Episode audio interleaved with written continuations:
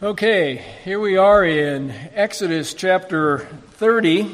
Um, probably not very many of us have been in a study of Exodus chapter 30, uh, especially during a, a service.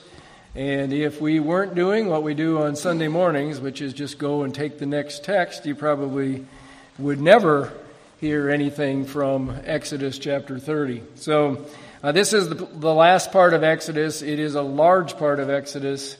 Um, for the last 16 chapters, we're, we are in this section about the tabernacle, as you know. Uh, and there are two reasons that we're in, in this section about the tabernacle for all these chapters. One is because the tabernacle is the symbol of God's presence, God's continued presence with the people of Israel, and then also to accommodate the, the organized practice of religion. So last week, we were in, in chapter 9, uh, or 29, and chapter 29 is mostly about consecration and ordination of the priests who will serve in the tabernacle. So, so we broke that into three parts.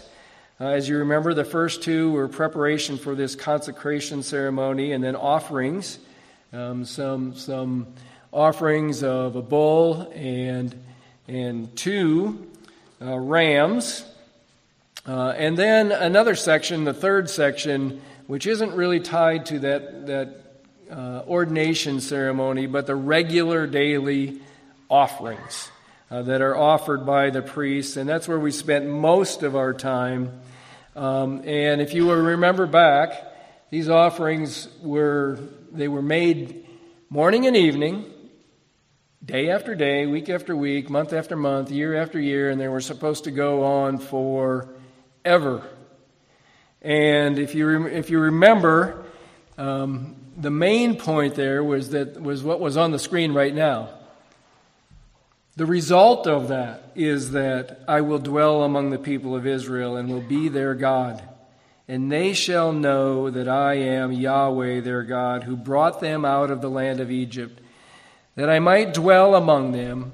I am Yahweh their God. So, so a quote that we used last time was, it's in these ordinary repetitious, uh, perfunctory ministries that God promises to meet with his people. And these sacrifices that go on day after day after day after day after day, they are the, um, the hallowed and the hallowing, or the, the holy and the sanctifying moments. Um, the things that we do routinely, day after day, it seems like nothing is happening, uh, and then all of a sudden we see something we hadn't seen before. Um, or we just gradually, our mind changes over time. We're shaped by what happens, and, and church is a lot like that. Um, sometimes we think that nothing is happening. Sometimes we are in Exodus 30 and we go, I'm not really sure what that was, was about and why, why we're doing that. In all the while, God is shaping us. And if you remember, we closed with this, this point. This is one of the, one of the, this is one of my aha moments that I had as I was the other day um, talking about why you should attend church. Because people talk about that all the time. Why should we should attend church? And this was the quote. Christ is the head of the church, and the church is the body of Christ. You cannot have a high view of the church and a low or a high view of Christ and a low view of the church. It's not possible. Because if you have a low view of the church, that means you have a low view of the body of Christ. That means you have a low view of Christ as the head.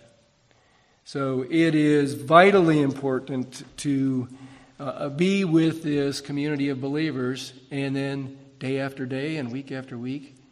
Do the things that shape us, that make us into disciples. Well, chapter 30 then is another section in this passage about God's design for the tabernacle.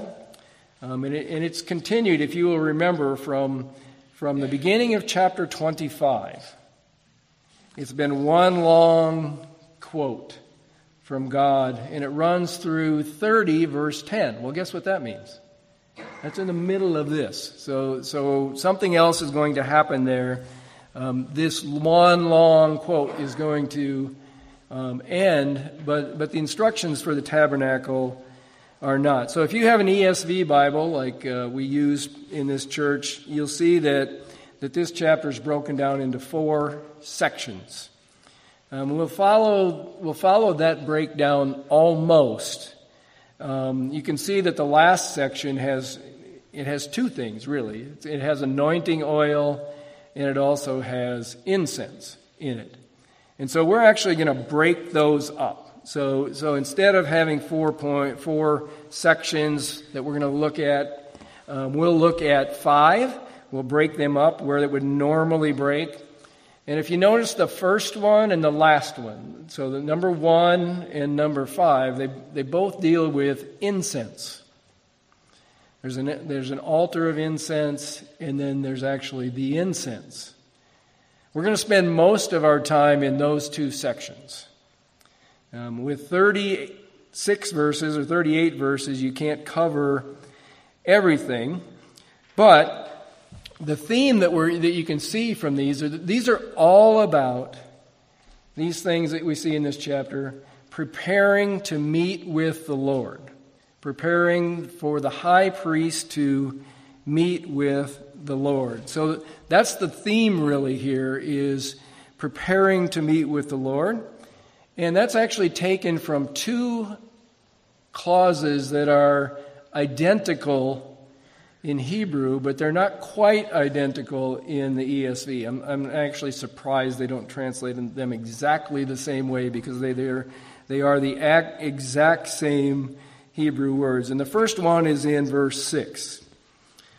And it is, this is talking about the altar of incense. So it's in this first section that we're going to cover. And it says, And you shall put it, the altar of incense, in front of the veil that is above the ark of the testimony, in front of the mercy seat that is above the testimony, where I will meet with you. So that is that exact statement is also in verse 36 where I will meet with you. ESV translates it where I shall meet with you, but it's exactly the same statement. So those are in that first section and the last section, and we are going to, they're in the section, both in the sections about incense, and so we're going to talk about those mostly. So let's begin with the altar of incense.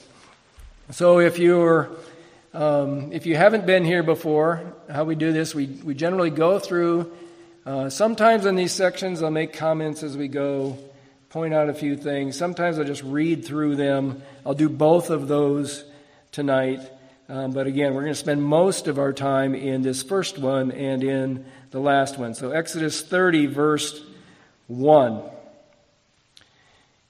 You shall make an altar on which to burn incense. You shall make it of acacia wood. A cubit shall be its length. Again, a cubit's about 18 inches, about from here to here, right? 18 inches. And a cubit, its breadth. So it's square, right? It shall be square. And two cubits high. So it's 36 inches high, right? So uh, it, you shall overlay it with pure gold. Its top and around its sides and its horns, and you shall make a molding of gold around it, and you shall make two golden rings for it under its molding on two opposite sides of it. You shall make them, and they shall be holders for poles with which to carry it. And you shall make the poles of acacia wood and overlay them with gold. So, uh, this is very similar construction to the Ark of the Covenant. Uh, and since a picture is worth a thousand words, it might have looked something like this. That's, that's kind of what it would look like. This is the, the relative size, um, plated in gold, has horns on the altar. Um, that, that's about what it looked like. And you shall put it in front of the veil that is above the ark of the testimony. Really, a better way to translate that instead of saying above the ark of the testimony. um, would be beside the Ark of the Testimony. It could be the other way, but, but, but, the, but it, the veil doesn't really go above it. I mean, it's higher than it, but it doesn't go over it. Um, in front of the mercy seat that is above the testimony, where I will meet with you. And that's our, there's our, there's our clause we're looking at, where I will meet with you. So that's the place uh, that we're talking about. And so you remember then, you can see it's telling us where to put this altar. So if you remember, this is what the layout of the tabernacle is. Um, on your left is the Holy of Holies. That purple line that goes next to it uh, separates the holy place from the Holy of Holies. It's about 15 feet square. It's actually about 15 feet cubed the Holy of Holies, and inside of that is the Ark of the Covenant, or what's called in this in, in these chapters the Ark of the Testimony. Same thing. And then outside um, of that is the holy place, and that is where, in the holy place, is where this altar is supposed to go, right in front of the veil, right in front of that purple. And so it is laid out something like this. So that's where the altar of incense goes, outside of the most holy place, of the Holy of Holies, but in front of the Holy of Holies. And you'll see why um, in a minute, why this is there. And Aaron shall burn fragrant, fragrant incense on it. So, so burn is a fine translation for this, for this word because that's what you do. You burn incense.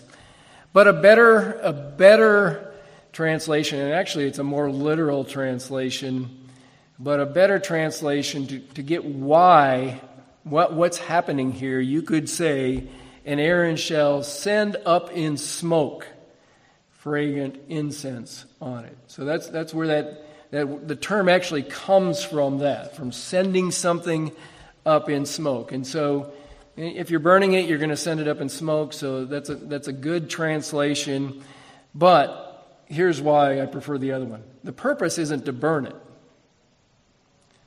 the purpose is to make the cloud of incense, to send the, the spices in smoke. Um, and so you're trying to you're, you're trying to keep it burning for a long time. You are the purpose is to make the smoke. The purpose is to make a cloud of smoke when you send this, when they send this offering or this, this incense up in smoke. And so there are a couple of reasons for that. Um, actually, probably more than two, but two really big ones. Um, one is for the fragrant aroma. I mean, it's clear that that's the point here. It's, it's a fragrant smell on purpose. And, and so most of the commentators downplay this reason. But let's just think about it for a minute. So, so this is inside the, um, the holy place, the tabernacle. Uh, a couple weeks ago, we were talking about what's outside of the tabernacle, but in the courtyard, in the altar, for example, where the sacrifices are burned where blood is splattered on the ground, and even in some cases, like in, like in a sin offering, poured out on the ground. Uh, Jonathan Larson, after after that that um, evening service, we were talking, and he and he had recently um, slaughtered an animal, um, and for meat, of course. But what he talked about was the smell, the blood the smell of death, right? Outside, right outside the tent of meeting. Now, I don't know if you guys have noticed this, but, but fabric tends to absorb smell. Um, one time I was I was driving by this. It was by this. I think it's a 2008, not very long ago, 2008 um, car that I'm thinking, boy, if they ever sell that, they don't put any miles on it. We should buy that. And Brenda said, Yeah, I think she smokes in it. right? So, Fabrics absorb smoke. Clothes absorb smoke. And as you remember, the tabernacle is made of fabric. It's made of layers of fabric and layers of, of leather. And so these sacrifices happened day after day, morning and evening, year after year, day after day. And so there would be a smell in the air. Right? And so this fragrant aroma is important for that purpose. To take it inside the tabernacle and constantly, continually bathe it in, permeate it in this other smell. For the purpose, for the people, and of course, as, as we will see, God likes that smell.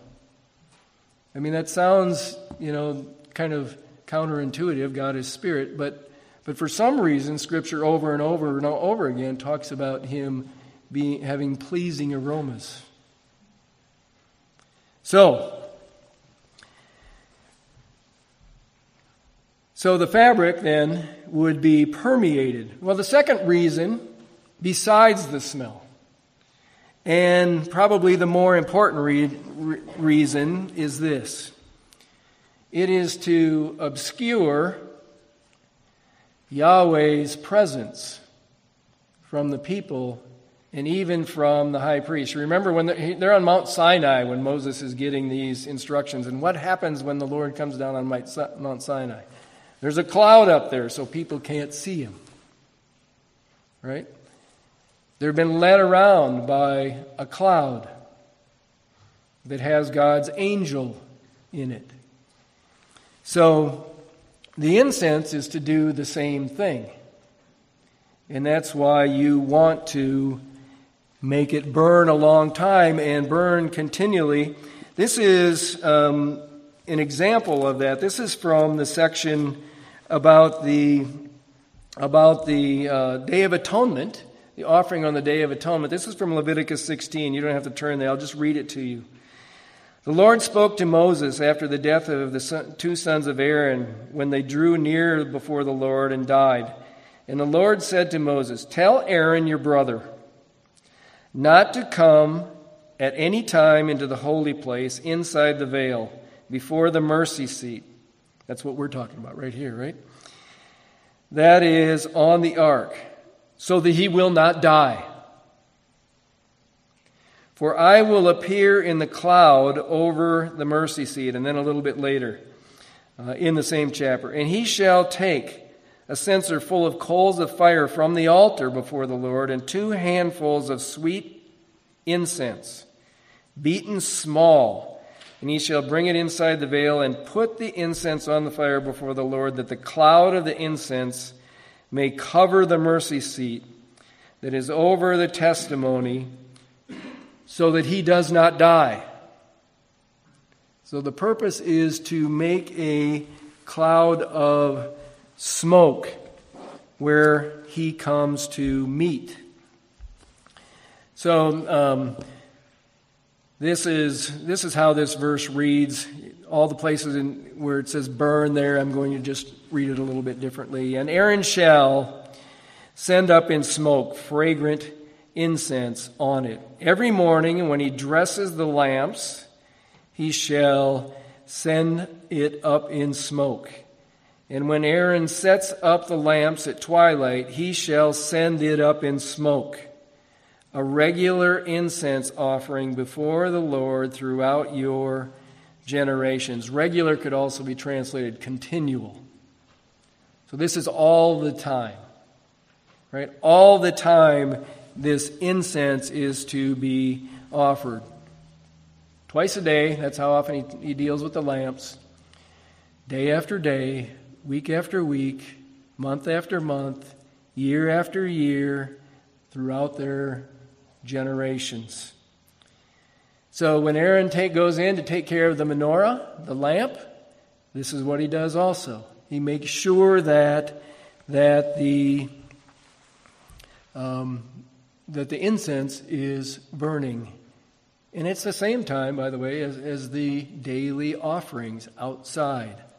day after day, morning and evening, over and over and over and again. So there's one more thing about the incense that wasn't one of those two one of those two reasons, but but we're going to talk about it now, and it's because incense symbolizes something. Incense symbolizes prayer. So much so that you could say that prayer goes along with incense. So, King David, this would have been much later, four or five hundred years later. King David, thinking about what happens here in the tabernacle, writes, well, here's, here's what he writes Psalm 141. You can turn to it if you want. Psalm 141. We're just going to we're just going to talk about the first couple of verses. And notice the themes from this tabernacle. Psalm 141, verse 1, a psalm of David. O Lord, I call upon you. Hasten to me, hurry to me, to meet with me.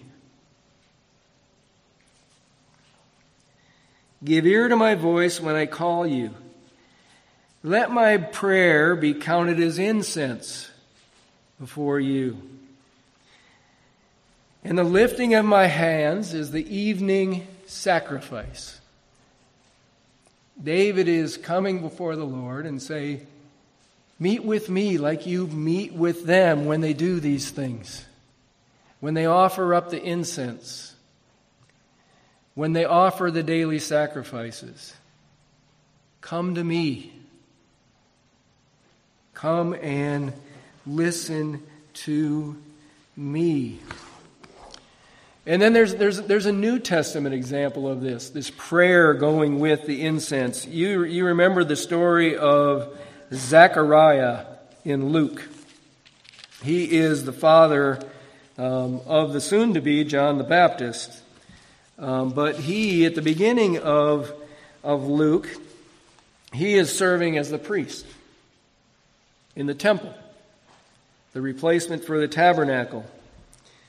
And here's, here's what it says in Luke chapter 1. Now, while he was serving as priest before God, when his division was on duty according to the custom of the priesthood, he was chosen by Lot to enter the, tabernacle, the temple of the Lord and burn incense. And the whole multitude of people were praying outside. at the hour of incense. You've heard of, of Peter and John going up to the temple during the hour of prayer. Hour of, here we are, right? And there appeared to him an angel of the Lord standing on the right side of the altar of incense. Same thing. So this is, this is what happens in the New Testament. But notice the connection. All the people are standing out and praying while he offers up incense. So let's move on. You shall not offer unauthorized incense on it. Now, if you don't have the ESV, you have some other translation and it doesn't say unauthorized. Um, it might say strange. Uh, it might say unholy. It might say alien.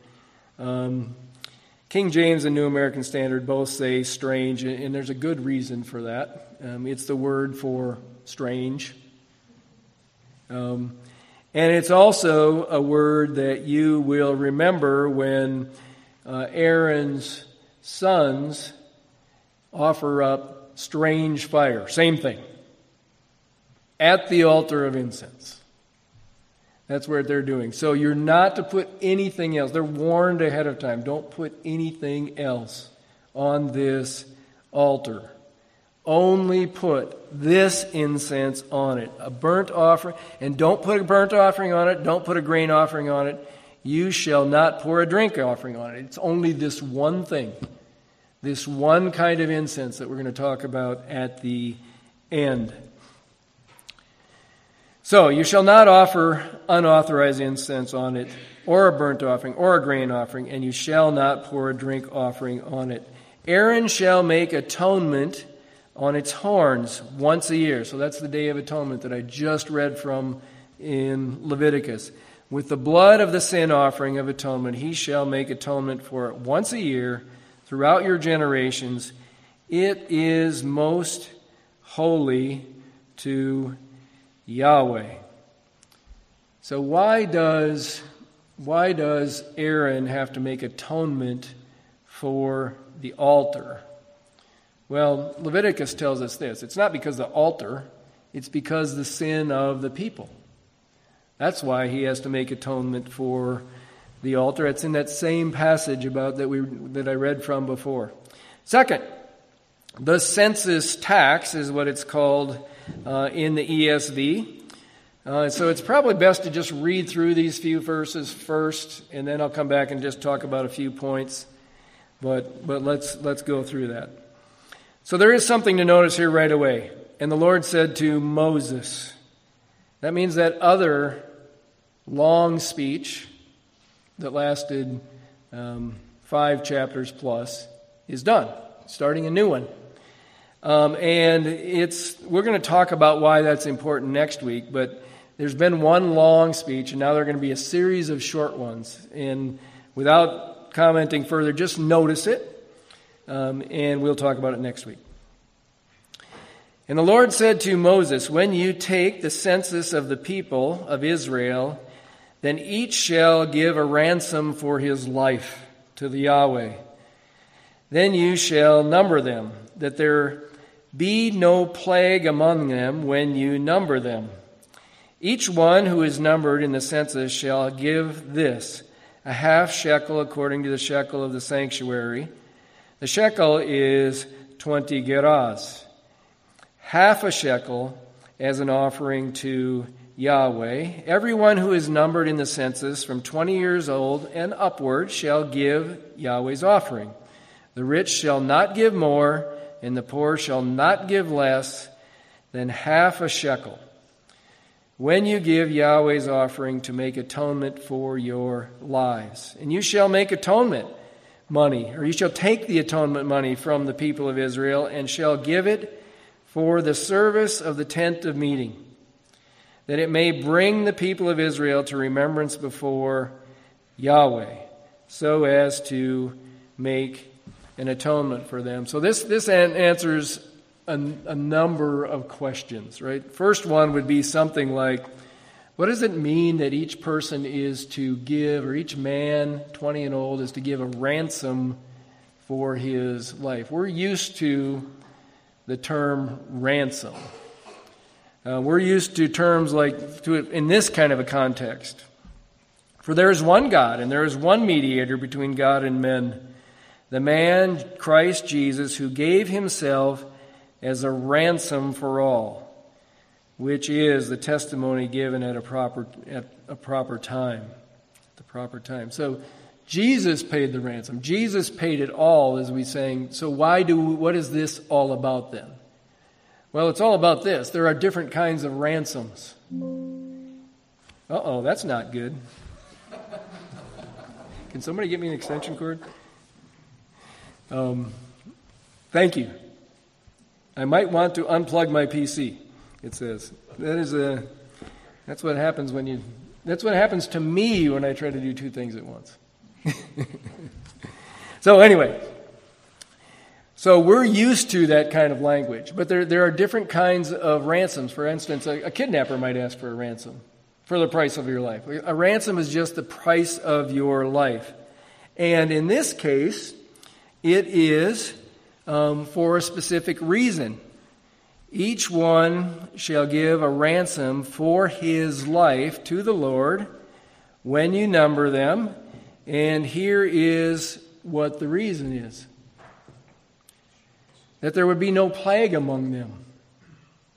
So the, the price there, so why, what does that have to do with anything? Well, uh, counting people, the census was considered to be God's prerogative.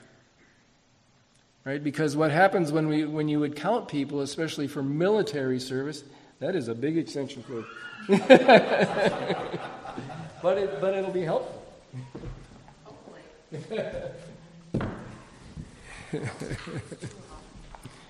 Thank you. Hopefully, it'll show it's plugged in. Um, anyway, um, so it's God's prerogative because we might get proud if we know how many people we have. And so this is specifically for that. So the next question then would be why, why is it, does everybody have to give the same amount? Why do the rich people and the poor people have to give, give the same amount? It doesn't seem fair to us. We're not used to that kind of a system where, where it's not graduated. Well, it's the price of a life. That's why it teaches us the val- that we are all valued equally before God because we're all made in God's image. Right? And so that is the price of a life. That's what makes us valuable, not what we have, not who we are uh, in, in, in society. None of that makes us valuable. What makes us valuable is that we are created in God's image. Not because we're wealthy or an American, which those are the same thing, but, but we know that. So, so we know that we are all, we're used to things like that too. When we think of, when we think of sins, we know that all sins are not equal. But we also know that all sins require the same ransom. They require the blood of Jesus Christ. No matter, no matter who we are, no matter what we've done, there's only one ransom to care to take care of that. So what is this ransom to be used for right here?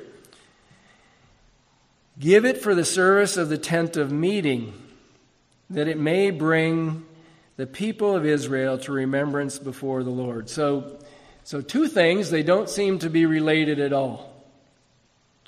One is for temple maintenance or, or tabernacle maintenance, and the other one is to bring the mem- remembrance of Israel before the Lord. They seem to be unrelated until you just think about what we've just studied here. Um, what we're talking about with the tabernacle is, the, is having the opportunity for Aaron to go and stand before the Lord, bearing the names of Israel on stones on the ephod, on the thing that he wears over his heart. So they're the same thing, right? You have to maintain this. And so um, it is it is necessary that they maintain this tabernacle because they're going to they're to be ha- they're to have it for a long time. Now it was it was built by donations, right? They gave freely to build, and and just think about just about it's expensive to maintain things, isn't it? Everybody would love to build, would like to like to pay for a building. Nobody's really happy about having to maintain it, but it's it's it's not cheap. And, and we, we found that out this last year. You know, we, we redid our parking lot. $273,000. What's that for? Well, it's for this, right? It's for meeting with the Lord. It's coming together as a group. It's for our good. It's to be it's to represent for us to be represented before the Lord. That's why we do it. And by the way, you know, maintenance on this building is probably not going to go down anytime um, soon. The bronze basin. And the Lord said to Moses, You shall also make a basin of bronze with its stand of bronze for washing, and you shall put it between the tent of meeting and between the altar, and you shall put water in it, with which Aaron and his sons shall wash their hands and their feet. So there's what the layout of the, ta- of the tabernacle looks like with its courtyard, and there's where you put the bronze basin. Um, and when they go into the tent of meeting, or when they come near the altar to minister, to burn a food offering to the Lord, they shall wash with water, so that they may not die. And they shall wash their hands and their feet, so that they may not die. It shall be a statute forever to them, even to him and to his offspring throughout their generations. And so you notice that phrase was was repeated in two verses in a row. Um, and, and it is, of course, for washing out the blood, but it probably symbolizes purification as well. Um, just, a, just a point that, that somebody, uh, a guy named Hamilton, I just thought was really insightful. We've, we've all heard this psalm and think about this psalm, and, and he ties it to, this, to these verses. Who shall ascend the hill of the Lord, and who shall stand in his holy place? He who has clean hands and a pure heart. The anointing oil, spices for the anointing oil. So they were to be collected uh, at the time of the original donations. And they talked about in, in chapter 25. And Yahweh said to Moses, Take the finest spices of liquid myrrh, 500 shekels, and of sweet smelling cinnamon, half as much, that is 250, and 250 of aromatic cane, and 500 of cassia wood, or of cassia, excuse me, according to the shekel of the sanctuary, and a hin of olive oil. And you shall make of these a sacred anointing oil, blended as by a perfumer. It shall be holy anointing oil. With it you shall anoint the tent of meeting, and the ark of the testimony, and the table and all its utensils, and the lampstand and its utensils, and the altar of incense, and the altar of burnt offering, and all its utensils, and the basin and its stand. And you shall consecrate them. So um, make them holy, that they may be most holy. Whatever touches them will become holy. You shall anoint Aaron and his sons, and consecrate them that they may serve me as priests. And you shall say to the people of Israel, This shall be my holy anointing oil throughout your generations. It shall not be poured on the body of an ordinary person, and you shall make no other composition like it. It is holy, and it shall be holy to you. Whoever compounds any like it, or who put, whoever puts any of it, on an outsider shall be cut off from his people. And now we'll move to the last section the incense. So, this is the incense that is to be sent up in smoke on the altar. And the Lord said to Moses,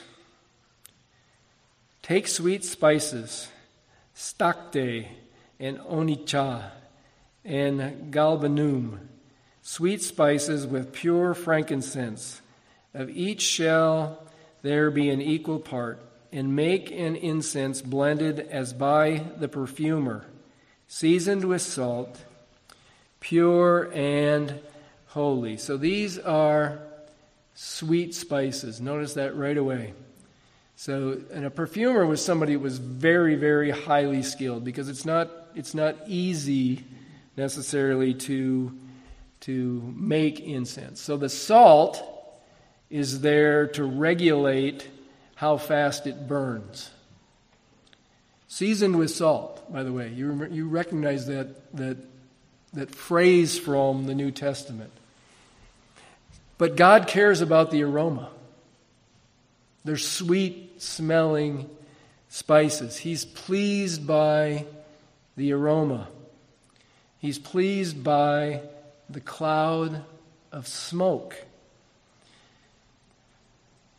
You shall beat some of it very small, and put part of it before the testimony in the tent of meeting, where I shall meet with you. It shall be most holy for you. So, an incense is an essential part of the priest meeting with God. It's a sweet smell. It pleases God. It's also protection for the priest. And it also symbolizes prayer. So, one of my favorite contemporary songs is called Revelation Song. I'm sure you've heard of it. We've sung it here a number of times. It's based on Revelation chapter 5 primarily. Revelation 5 6, 7, 8, right in that range, tell us that there's a censer filled with incense, which are the prayers of the saints. Incense is an important part of meeting with God, and prayer is an important part of meeting with God, and we all know that, don't we? We, we all would say, we would all agree with that. Prayer is important in, for our meeting with God. So, so how many of us would, would think this way, though? You know, the one thing I've really got down is prayer. In fact, I probably pray too much. Most of us would say the opposite. You know, I really know that I should pray more. I gotta, I gotta, I gotta pray more. So, so the question is, do we have the right understanding of prayer? Do we view it as simply making requests? Now, making requests is important. We're commanded to make requests. We're commanded to bring our requests before the Lord. But sometimes when we pray over and over and over again for the same request, it just doesn't seem like anything is happening. And so we get discouraged and we think, you know, I really should pray more, but but subconsciously we're thinking, yeah, but nothing ever happens. Nothing ever nothing ever happens when I pray. Been praying for this for years. Nothing ever happens.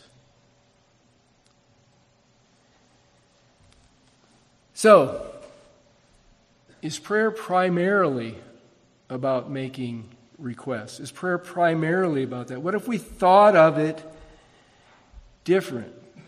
What if we thought about it differently? What if we just thought about it, you know, it's not only that. What if we thought this way? You know what? My, my prayers are pleasing to God. My prayers are a sweet aroma to God. God loves my prayers. God loves to meet with me. He loves it when I speak to him. He loves it when I extol him.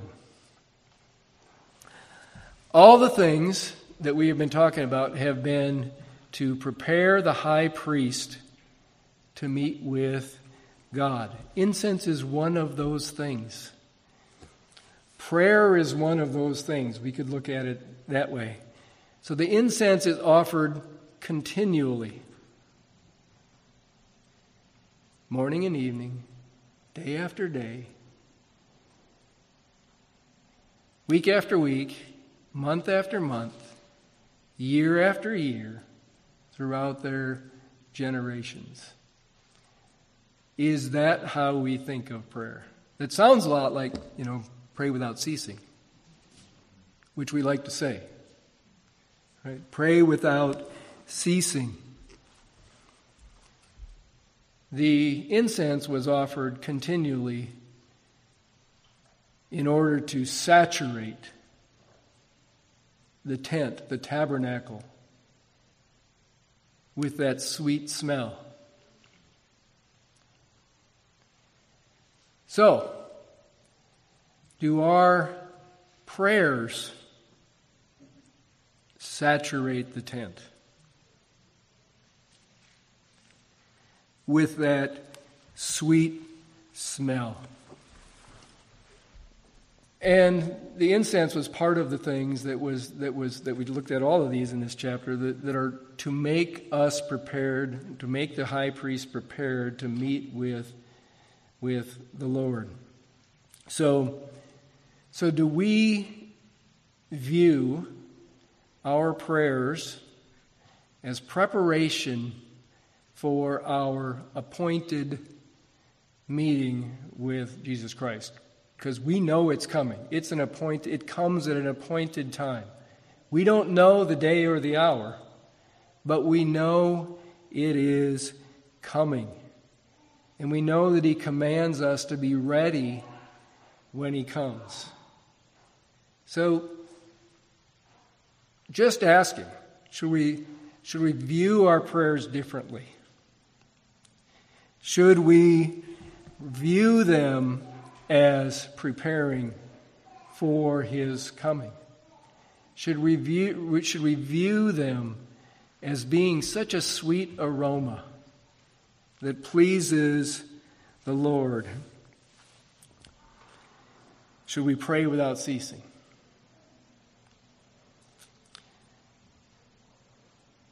Should we, should we not say, I just, I just wish I prayed more? Would it make a difference if we did that?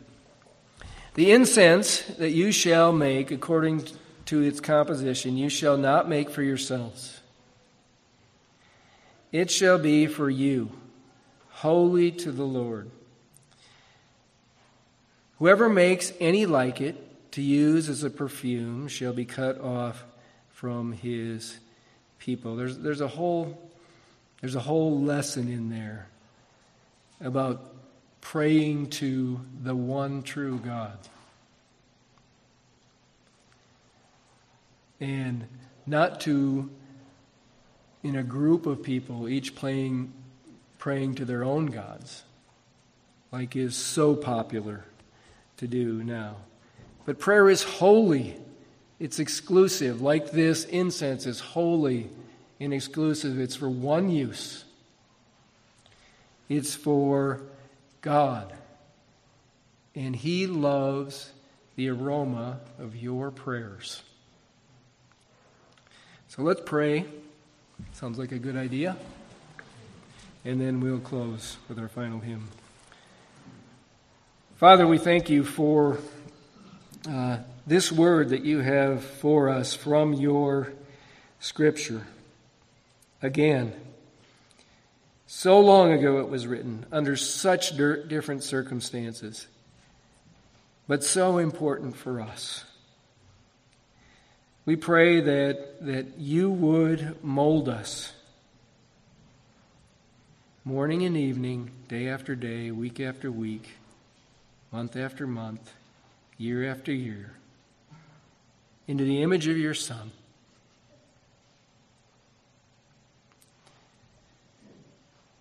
We thank you so much for the grace that you have given us, for the ransom that, that Jesus Christ paid for our lives. In his name, amen.